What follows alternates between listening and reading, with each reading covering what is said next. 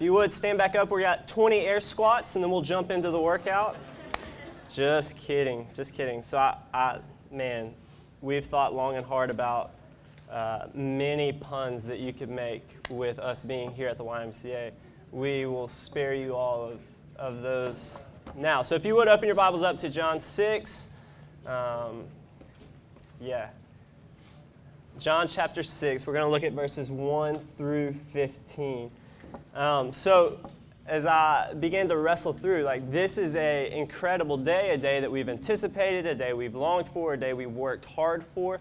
Um, this is a day that you have people from Mars Hill who are coming to support uh, the birth of this church, who are going to go back to Mars Hill. You have people who are coming um, because Coach Jacobs made them. Um, you have uh, people who are coming in, family members who are coming in from out of town, and then you have people who are going to stick. This is going to be their church home. And so I wrestled through like, how do you introduce and, um, get everybody up to speed with what we're going to be doing in terms of teaching on Sunday? So our goal is to, at Harbor Community, is to faithfully teach God's Word. And so we think that the way Mars Hill has done that um, is very noble and something that we want to replicate. And so we are going to continue doing what Mars Hill has done. And so Mars Hill is teaching through the Gospel of John. And so we're going to just continue right along with what Mars Hill is teaching. So we're in John chapter 6. Um, it, it works out well because we're in John chapter 6, verse 1. So we're starting this new um, chapter. It's kind of a transition point in the Gospel of John. So um, I think it'll, it'll go well for, the, for us. But as we begin John chapter 6, I think it'd be helpful for us to, to look at the big picture of what is the purpose of the Gospel of John. John tells us at the end of his Gospel, um, he says this John chapter 20, verses 30 through 31. He says, Now Jesus did many other signs in the presence of his disciples, which are not written in this book. But these are written so that you may believe that Jesus is the Christ, the Son of God, and that by believing you may have life in his name. So, what we're going to read today is a story of a sign that Jesus does, one of many that he does. John writes about this so that we may believe. So, John tells us at the end of his gospel that the purpose of him writing this gospel is to convince us, to to show us and persuade us that Jesus is the Christ, that He is the Son of God. His goal is for us to walk away with uh, certain that Jesus is God in flesh and that He is the only way to eternal life. He wants us to convince us of this, to show us this. But more importantly, His goal is for us to, to put our belief, our faith, our trust in Jesus so that we might have eternal life. So he tells us what his purpose is. An intellectual understanding of Jesus will not suffice. That is not enough. Rather, belief, faith, trust in Jesus is what will lead to eternal life. The purpose of this gospel is important for us to remember as we journey through this gospel. Um, so, as we look at this chapter, uh, these first 15 verses of chapter 6, we need to remember what the purpose of this gospel is. So, in John chapter 5, going back a bit, um, we see Jesus give the religious leaders one of the clearest explanations as to who he is and what he's come to accomplish. So, Jesus in John chapter 5 tells the religious leaders that he is the eternal ruler, the judge over all the one that all people will have to stand before, the one who possesses the power to give life, both physically and spiritually, um, and the one who possesses the only hope for eternal life. Jesus, those words come out of Jesus' mouth. He tells us these things. And then he gives us three to five witnesses to support these claims that he makes. And so we learn that witnesses are important to validate a statement. So if I said that I dunked on LeBron James, everybody would be like, come on, like, there's no proof. But if Willie says, no, I saw him, here's a video, and then you pull up ESPN and you see a footage of that, then you begin to see, okay, there's witnesses, there's credibility to these claims that he's made. So Jesus makes these bold claims about who he is, but we don't just take him at his word. He then gives us three to five witnesses, um, supporting evidences to who he is and what he's claim to be. So, how do we know that Jesus really is God in flesh? How do we know that He is the one that eternal life is found in? We know these things because of the evidences that He gives us. So, in John chapter 5, He says, John the, John the Baptist bore witness about me. So, you saw him, you asked questions, he pointed his finger at me and said, He's the Messiah, He's the Son of God, He's the one that eternal life is found in. John the Baptist bore witness about me. Evidence one. And then he says, My works bore witness about me. So these things that I'm doing, these signs that I'm doing, these miracles that I'm doing, point to, give validation to these claims that I'm making that I am, in fact, the Son of God, and that I am, in fact, the one that eternal life is found in. And then he says, The Father bore witness about him, and the Scriptures, Moses, bore witness about him. So Jesus gives us these uh, witnesses to give supporting evidence to the claims that he's made. So it's not foolish to place your faith in Jesus. This isn't a foolish thing. Rather, it would be foolish not to. The evidence is there. Um, Christianity is not based on a lack of evidence, it possesses an abundance of evidence, as we see in John chapter 5. However, what you see at the end of John chapter 5 is despite all of this evidence, all of these supporting claims that Jesus has made, the religious leaders in John chapter 5 respond in rejection, which is a terrifying thing that with all of this evidence, you can still reject truth. And so, John chapter 6, what we're going to begin to see, follows a similar progression. So, in John chapter 5, the beginning of John chapter 5, Jesus performs this miracle. So, you have this invalid, this man who was disabled for 38 years. Jesus walks up and says, Hey, man, get up and walk. He gets up, walks, takes his mat, People come to him because of this uh, miracle that Jesus performs with questions, with frustration. Jesus speaks about who he is and what he's come to accomplish, and then people reject. Well, in John chapter 6, same thing. Jesus performs a miracle. He feeds the 5,000 with loaves of bread and fish. As I began to wrestle through that, that would have been a very controversial miracle in this day and age because that's a lot of carbs in one meal, right? It's a lot of bread. So there, people weren't going through whole 30 during this time, right? And so, because of this miracle, people come to him. They want to crown him as king. And then Jesus speaks to who he is, what he's come to accomplish. And then you see people reject him. So, similar progression, similar theme that we see here. So, what we're beginning to see is that all of John chapter 6 is one fluid story and it follows a similar progression to what we saw in John chapter 5. So, for the next four weeks, we're going to be looking at John 6. We don't have time to obviously read all of John chapter 6 today, and so I would encourage you this week to, to go and familiar, familiarize yourself with this chapter, read this chapter, community groups, read this chapter together as a group, so that way we can begin to see this in all um, its context, we can begin to see what all is taking place. So, John 6 starts with one of the most popular stories in the Bible. If you've been around church for any amount of time, if you've been around Christians for any amount of time, you've probably heard about this story at some point. Uh, you may not know all of the details about Jesus feeding the 5,000, but you've heard about that at some point. And maybe you haven't, that's okay. You're going to hear about it today, right? Unless you cash out and you fall asleep, which we have mirrors and you can still kind of see people, so you'll, you'll, you'll be found out. We'll know that you're sleeping. Um, so unless you fall asleep now, you'll, you'll hear about this story. So, um, an interesting fact this feeding of the 5,000 is found in all four chap or all four gospels. So Matthew, Mark, Luke, and John. This story is found in all four. It's the only one, apart from the resurrection of Jesus, it's the only miracle that is found in all four Gospels. So that tells us that this is an important story, right? If it's something that all four Gospel writers feel the need to tell us about, then that tells us that this is an important story that we need to pay attention to. And I'm going to expound on this more in a minute later on, but I think what this story does here is it's one of the greatest proofs to who Jesus is and what he's come to accomplish. So, going back to John chapter 5, you see these witnesses. Well, now you have 5,000 witnesses who will bear witness to who Jesus is and what he's come to accomplish. If Jesus did not perform this miracle, if this was made up, if Jesus simply went to Denny's and got a caterer to, to wheel in all of this bread and fish, somebody out of this 5,000 people would have said, hey, no, this isn't true. This story that John's telling us, the story Matthew, Mark, and Luke are telling us, that's not how it happened.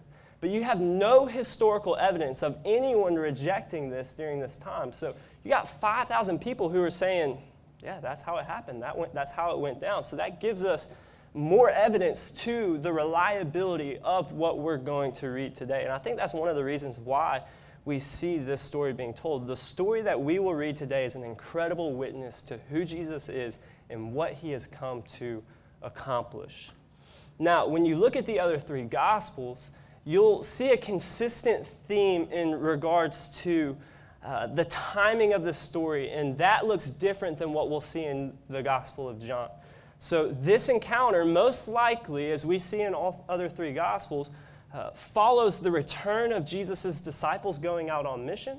And so they're, they're tired, they're fatigued, and so Jesus and his disciples go across the sea to find rest in the wilderness, um, to, to get away, unplug. And then it also follows the beheading of John the Baptist. But John, the writer of this gospel, is concerned less with chronology as he is theology. And so John is strategic. What we're going to see here is he's strategic in the way that he communicates uh, what Jesus is and what he's come to accomplish. John is strategic in the way that he lays this out. And so, therefore, I believe that John is intentional in placing this miracle following John chapter 5. Um, he's trying to communicate a specific point in doing so.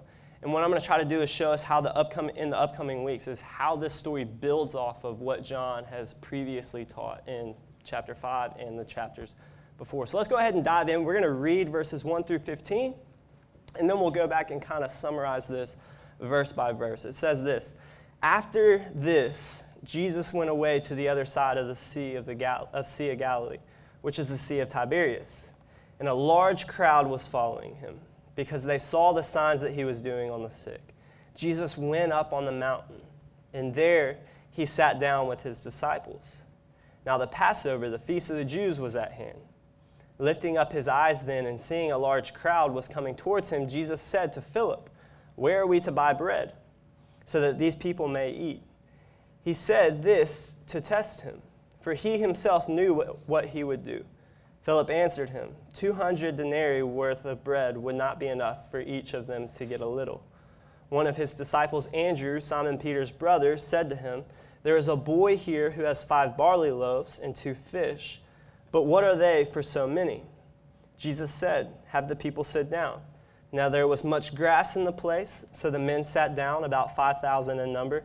Jesus then took the loaves, and when he had given thanks, he distributed them to those who were seated so also the fish as much as they wanted. And when they had eaten their fill, he told his, his disciples, Gather up the leftover fragments, that nothing may be lost. So they gathered them and filled twelve baskets with fragments from the barley loaves left by those who had eaten. When the people saw the signs that he had done, they said, This is indeed the prophet who is to come into the world. Perceiving that they were, to, that they were about to come and take him by force to make him king, Jesus withdrew again to the mountain by himself. So let's go back to verse 1. It says this After this, Jesus went away to the other side of the Sea of Galilee, which is the Sea of Tiberias.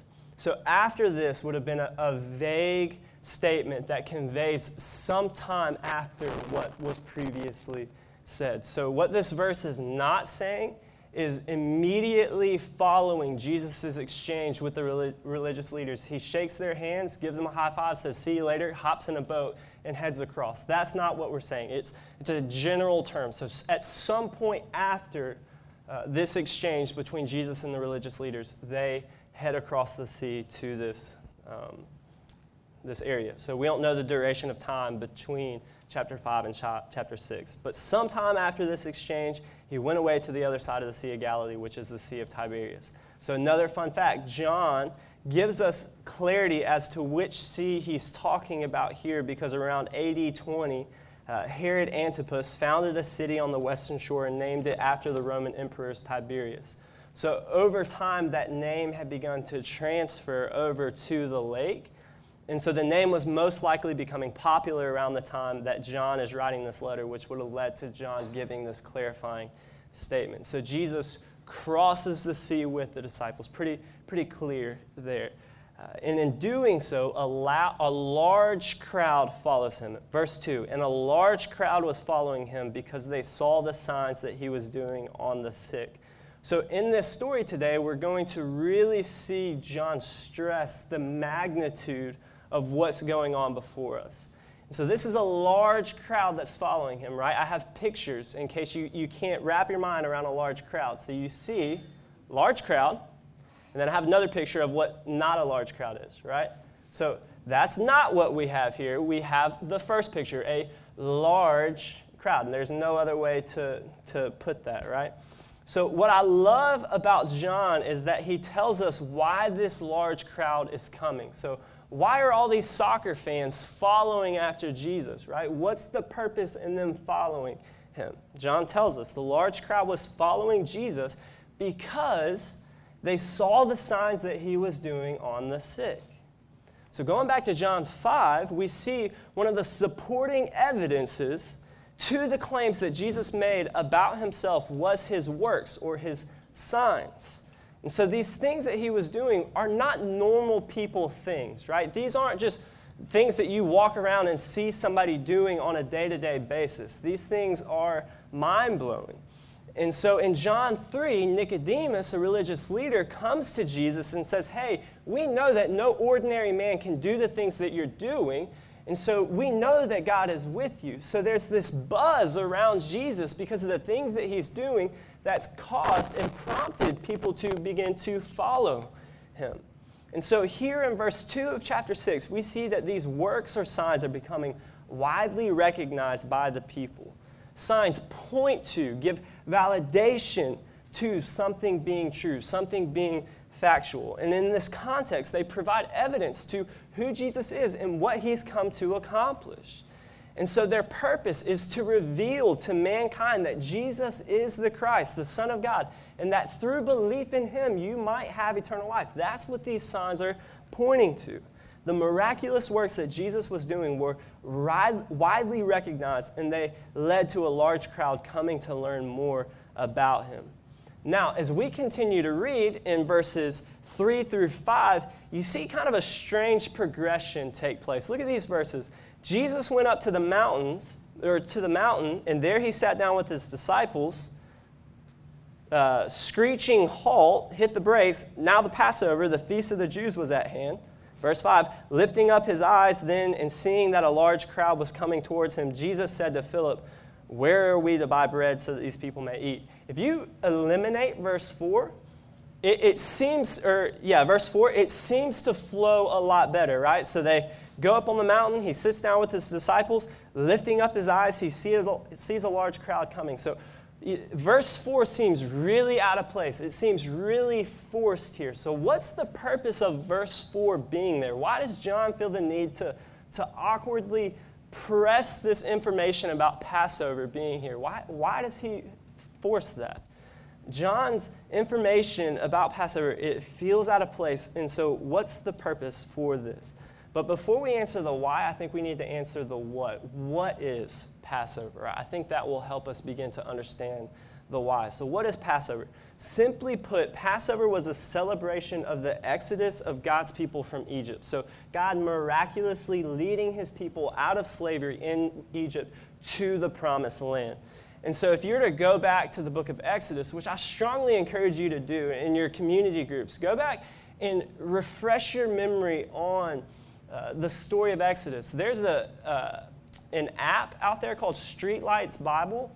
And if you have Apple Music or Spotify, this is a, like an audio recording of the Bible, and it's, it's not grueling to listen to, simply put. Like it's, in, it's pleasant, it's enjoyable.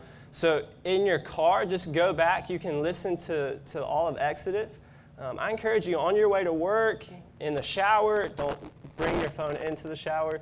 Probably won't work, but put it outside. You can listen to the story. Refresh your memory of this story. It, you'll begin to see incredible parallels between the Exodus story, the Exodus narrative, and the passage that we're seeing in John 6. So, in this story, God hears the cries of his people and he acts on their behalf. They're in slavery in Egypt. God hears their cries, and okay, I'm going to set them free. And in doing so, he calls Moses, who was an Israelite by birth but raised by Pharaoh's daughter, um, to go and be the instrument to which God sets his people free. God had prepared to set his people free from slavery, lead them into the promised land, and he's going to use Moses to do so. So, Cliff Notes version. During this process, there's 10 plagues. The last and final plague, the 10th plague, God announces that he'll strike down the firstborn child of every household in the land. It's a big deal, right? I was the firstborn child. I was the only born child in my family. So I would have been a goner, right? And so, terrible. But in order for his people, Israel, to be passed over from this judgment, they were commanded to slaughter a lamb without blemish, spread the blood of the lamb on the doorpost, and God would pass over them. They would be spared from this judgment. And so, in doing so, they would be passed over, spared. Exodus 12, 13 says, The blood shall be a sign for you. I will see the blood, I will pass over you, and no plague will befall you. So, the blood of the spotless lamb, God's people were spared through the blood of the lamb. Um, God's people were spared from judgment and delivered from slavery. So while Moses is leading God's people out of Egypt, this takes place, the Passover lamb. Uh, Pharaoh says, okay, go. They leave. While they're doing so, they run into the Red Sea, so they hit a wall. They can't go any further. People begin to freak out. The Egyptians cho- choose to pursue after them, follow after them. They're coming up on their heels. God tells Moses to um, stretch out his hands over the sea. The waters part. Israel passes through, the Egyptians follow, they make it through, and all of the Egyptians are destroyed. The water closes in on them. Pretty grueling story. As I'm beginning to tell my three year old son these stories, like, it, it's a hard thing to say, and they died.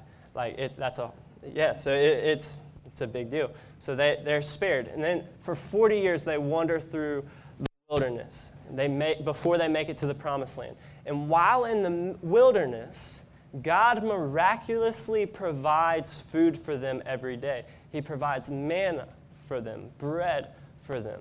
So where there is no food, God provides food. He provides bread for them in the wilderness. So Passover was intended to be a time of celebration, celebrating God delivering his people from slavery, leading them into the promised land. And so yearly they're called to remember this.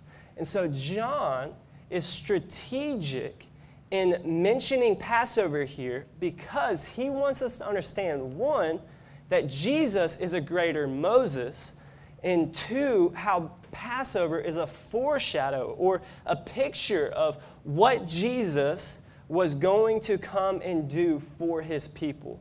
So, as we begin to journey through this chapter, we'll begin to see this truth come to light more and more of how Jesus is this true bread of life. So, for Israel in slavery, the enemy was too great.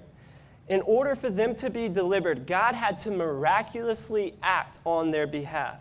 A lamb had to be slaughtered in order for their sons to be spared. In the wilderness, there is no food, and so God had to miraculously act on their behalf in order to provide them food. And so, all throughout Exodus, we see that Moses was this instrument that God chose to use in caring for and providing for his people.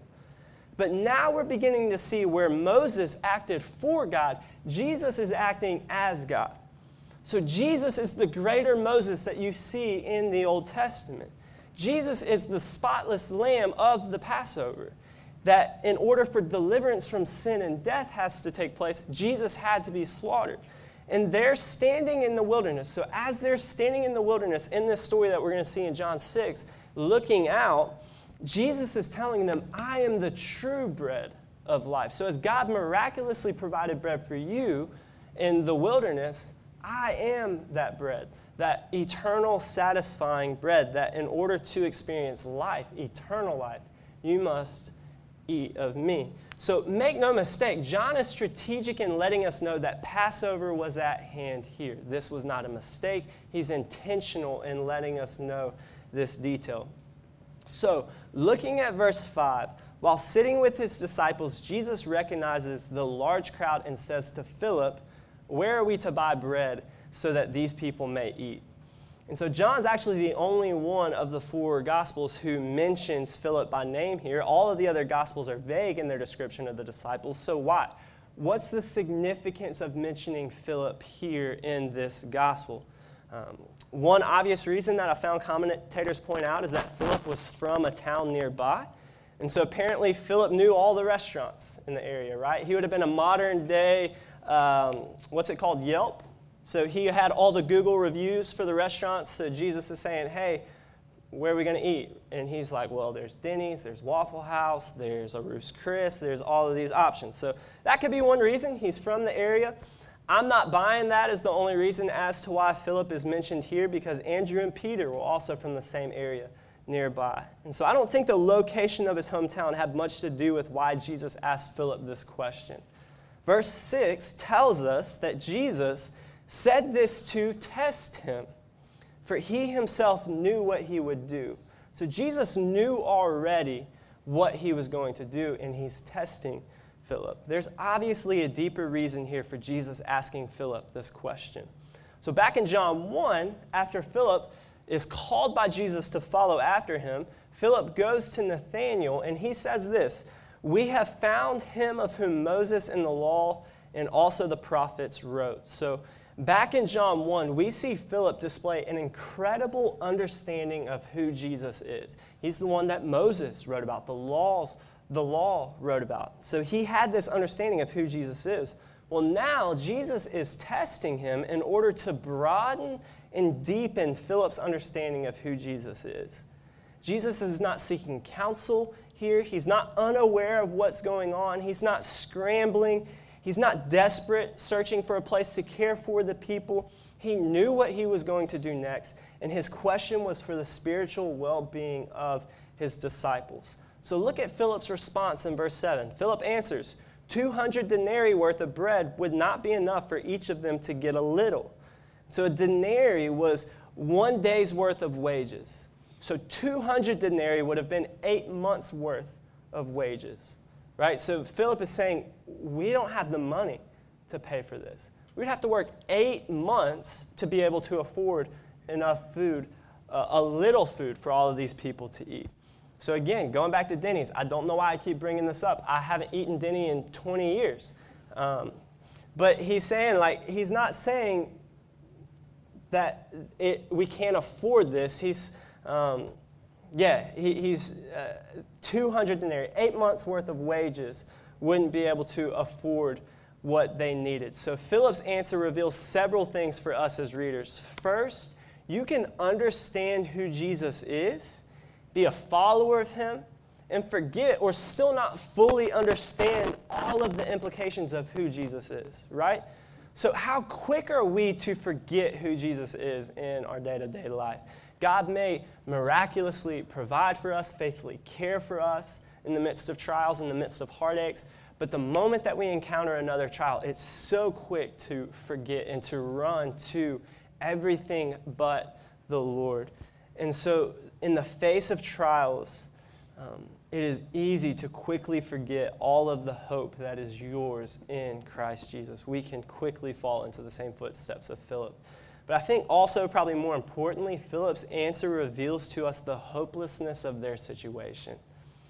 And so, purchasing food for everyone was so far beyond an option for Jesus and his disciples here. It's off the table, it's not an option. So if you continue reading, you see in verse 8, Andrew enter the scene by trying to solve the problem as well. He's scurrying around looking for anything that anyone might have that might help the situation. Comes back with little, a little boy's lunch. Um, look at verse 8. One of his disciples, Andrew, Simon Peter's brother, said to him, There is a boy here who has five barley loaves and two fish. But what are they for so many? So, five barley loaves ain't going to cut it here. I think what John is seeking to communicate is the hopelessness of their current situation. There is nothing that will feed the masses here. It's not humanly possible to feed such a large crowd with what they've been given. Philip highlights their lack of money. And Andrew highlights their lack of resources. There's nothing that they can do humanly possible to feed this large crowd. That's important for us as we move forward. I think also there's two pieces of background information that I want us to see here. First, Andrew says that there's a boy here, right? So verse 10 tells us that there are about 5,000 men in number. And so many commentators point out that this number doesn't include women and children. So it's likely that there's more like 10,000 or 15,000 or 20,000 people in total here at this miracle. And so that, I think, adds to the awe factor of what we see Jesus perform here. The second thing I want us to take note of is what type of bread is mentioned here. The boy has five barley loaves of bread. Barley would have been um, something that triggered the memory of Jesus' disciples and his readers during this time. If they had an understanding of scriptures, the Old Testament scriptures, they would have thought back to the prophet Elisha. Back in 2 Kings 4 38 through 44, write that down and you can, you can look back at that later, talk about it in small group. But you see Elisha multiply 20 loaves of barley bread to feed 100 men, right? So God did a lot of miraculous things through Elisha. But similar to Moses, what we're about to see is that what Elisha did through God, Jesus is now doing as God. So this barley loaves would have triggered the memory of what um, Elisha did and now lead us to, hopefully, uh, what we're going to see Jesus do. So, in the midst of a hopeless situation, Jesus is about to provide in, ex- in excess. Look at verse 10. Jesus says, Have the people sit down. Now there was much grass in the place, so the men sat down about 5,000 in number. Now, if what I just previously said is true, if there's also women and children present during this time, then what that tells us is that chivalry died long before the 21st century, right? Now, there was much grass in the place, so the men sat down. What that tells us is that there's 5,000 men who slept outside with their dogs in the doghouse that night. God, okay, that's a joke. That's a good example of a bad way to interpret Scripture. Um, I think the main thing that I don't want us to miss here is the abundance of witnesses here. I've mentioned this earlier, but there's anywhere from 5,000 to 20,000 eyewitnesses to Jesus. These Gospels would have been written while many of these witnesses are still alive. So if this story were not to have been true, then it could have easily been dismissed as false. You would have 5,000 people, 20,000 people saying, no, that's not how it went down. But we do not have that. So the supporting evidence to Jesus being God in flesh and the only hope for eternal life is abundantly rich. We do not lack evidence here, but the terrifying reality is that with all of this re- evidence, men and women still reject Jesus as Lord. As we saw in the disciples' answer, there was no hope for feeding the masses. They had exhausted their options and were left empty and without hope. But now Jesus is about to provide in abundance pull out your pens. I want you to underline some stuff. If you're an underliner in your Bible, I want you to underline this. Look at verses 11 through 13. Jesus then took the loaves, and when he had given thanks, he distributed them to those who were seated. So also the fish, underline this, as much as they wanted. And when they had eaten their fill, underline fill, he told his disciples, Gather the, underline leftover fragments, that nothing may be lost. So they gathered them up, underline this whole thing, filled the 12 baskets with fragments from the five barley loaves left by those who had eaten. So, in the midst of hopelessness, in the midst of lack, Jesus provides in excess. Verse 11, so also the fish, as much as they wanted. So, can I have seconds? Sure. Can I have thirds? Sure. Eat until you are filled. Verse 12, and when they had eaten their fill. So they're laid back. The guys are laid back in the grass while the girls stand with their hands on their belly saying, I'm full. They've eaten their fill. Verse 13 is probably the most physically impossible verse in all of Scripture, right? Verse 12, Jesus tells his disciples, gather up the leftover fragments that nothing may be lost. Then in verse 13, they gathered them up and filled 12 baskets with fragments from the five barley loaves left by those who had eaten. you just sit and, and try to wrap your mind around that. 12 baskets full of crumbs from five barley loaves. Like that, that does not make sense. So five barley loaves don't fill up 12 baskets. Not great at math, um, but I'm certain at that. So now you have anywhere from 5,000 to 20 people full from eating their five loaves of bread and fish. They're full, so they've eaten their fill, and the crumbs from those five barley loaves fill 12 baskets. That's not humanly possible. That is a miracle. It's miraculous. And so, therefore, looking at verse 14, when the people saw the sign that he had done, they exclaim, they say, This is indeed the prophet who is to come into the world. So they've recognized this is not normal. This is a miracle. And so while they're looking out at their current situation and they're seeing that they're in the wilderness, they're in this barren land, which would remind them of what Israel was led through, walking through the wilderness, and with Passover at hand. So, with that in their minds, they can't help but to think back to when God miraculously provided manna for his people for 40 years, day in and day out, through the prophet, prophet Moses. They can't help but to think back to the prophet Elijah taking barley bread and multiplying it to feed the hundred men. They can't help but to think back to Deuteronomy 18, where Moses says, The Lord your God will raise up for you a prophet like me from among you, from your brothers it is to him you shall listen. So, ecstatic, they think that they have found the prophet that Moses has prophesied about. They think that he is here, and they're correct. They're beginning to connect the dots, and they want to crown Jesus as king. But what's interesting is verse 15. Jesus recognizes this, and he flees. Look at verse 15. Perceiving then that they were about to come and take him by force to make him king, Jesus withdrew again to the mountain by himself. Jesus is not a coward here, he's not afraid of power. Rather, he flees because he knows his purpose in coming and he knows their desire of crowning him as king. Jesus came not to establish a temporary kingdom on this earth, he came to establish a heavenly, earthly kingdom. And as we'll see in the weeks to come, the purpose of this miracle is to point ahead to the cross, where in the midst of hopelessness, he can present himself as the true bread of life. But what we'll see is that the people viewed him as a means to blessings, a means to healthy bodies and food stom- uh, full stomachs. So we're going to crown him as king because he's doing all these signs, he's healing the sick, then that means that we'll have physical blessing, we'll be good and then we'll be full. This bread was good, this fish was good. And so we're going to crown him as king. But you cannot hail Jesus as king on your own terms, is what we're going to begin to see. The crowd thought that if they make Jesus king, then they will be healed, and that they will be fed, and that they will be happy. But Jesus is not about that at this point. Jesus came not to simply meet our physical needs.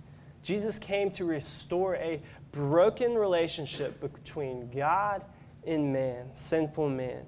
And he came to do so through taking upon himself the punishment that we all deserve, dying on the cross. So he lives this life that we could not live, dies this death that we should have died, and then three days later rose from the grave so that we might have eternal life through belief and faith in him. So, a question I want us to, to wrestle through this week, personally and in our community groups, is if you do, why do you exalt Jesus? Are you, like the crowd here, enamored by Jesus because you think that he equals physical blessings? Do you love Jesus because of the things that you think you can receive from Jesus, or do you love Jesus because he's worthy of it and because of who he is. I think there's two points of application for us here. I think there's personal and then there's corporate application for us as a church. So, personally, exalting Jesus does not guarantee your health, it does not guarantee your wealth, and it does not guarantee your prosperity. Exalting Jesus as king in a way that he rightfully deserves may result in pain. It may result in suffering. Life is hard, and many of you are struggling. And I know that. You could go around the room and you could say, This is what I'm going through. This is the pain I have. This is the heartache I have. And we would be here for hours. And the message of the gospel is not praise Jesus and trials will be then removed from your life and prosperity will be given to you. But the beauty of the gospel is that in the midst of pain and suffering, he offers you life. And so if your faith resides in Jesus, then you've been given the Holy Spirit. And in the midst of pain, you may now have peace. You may now have patience, and you may now have joy. And so, in the midst of hopelessness, you have now been given hope in abundance. And that is found in Jesus. And then, lastly, as a church, exalting Jesus as a church does not guarantee Harbor Community Church's health, wealth, or prosperity. And so we could faithfully exalt Jesus day in, day out as a church and never experience numerical growth. I hope that it does. I hope Harbor Community Church grows. I hope that um, things go well for us, but Harbor Community Church may not last. There's nothing in Scripture that guarantees the growth of this church here. Now, the Big C church, the church of God, the bride of Christ, which we are a part of, that's guaranteed to grow. There's guaranteed blessing on that. But our little local body here, it, there's no guarantee of this. Preaching the gospel, being a gospel centered church, is not a business tactic that we may use in order to grow our brand. So please pray for your leaders, pray for us, that we'll guard our hearts against selfish gain, and that we'll not use Jesus as a business tactic to grow our product, right?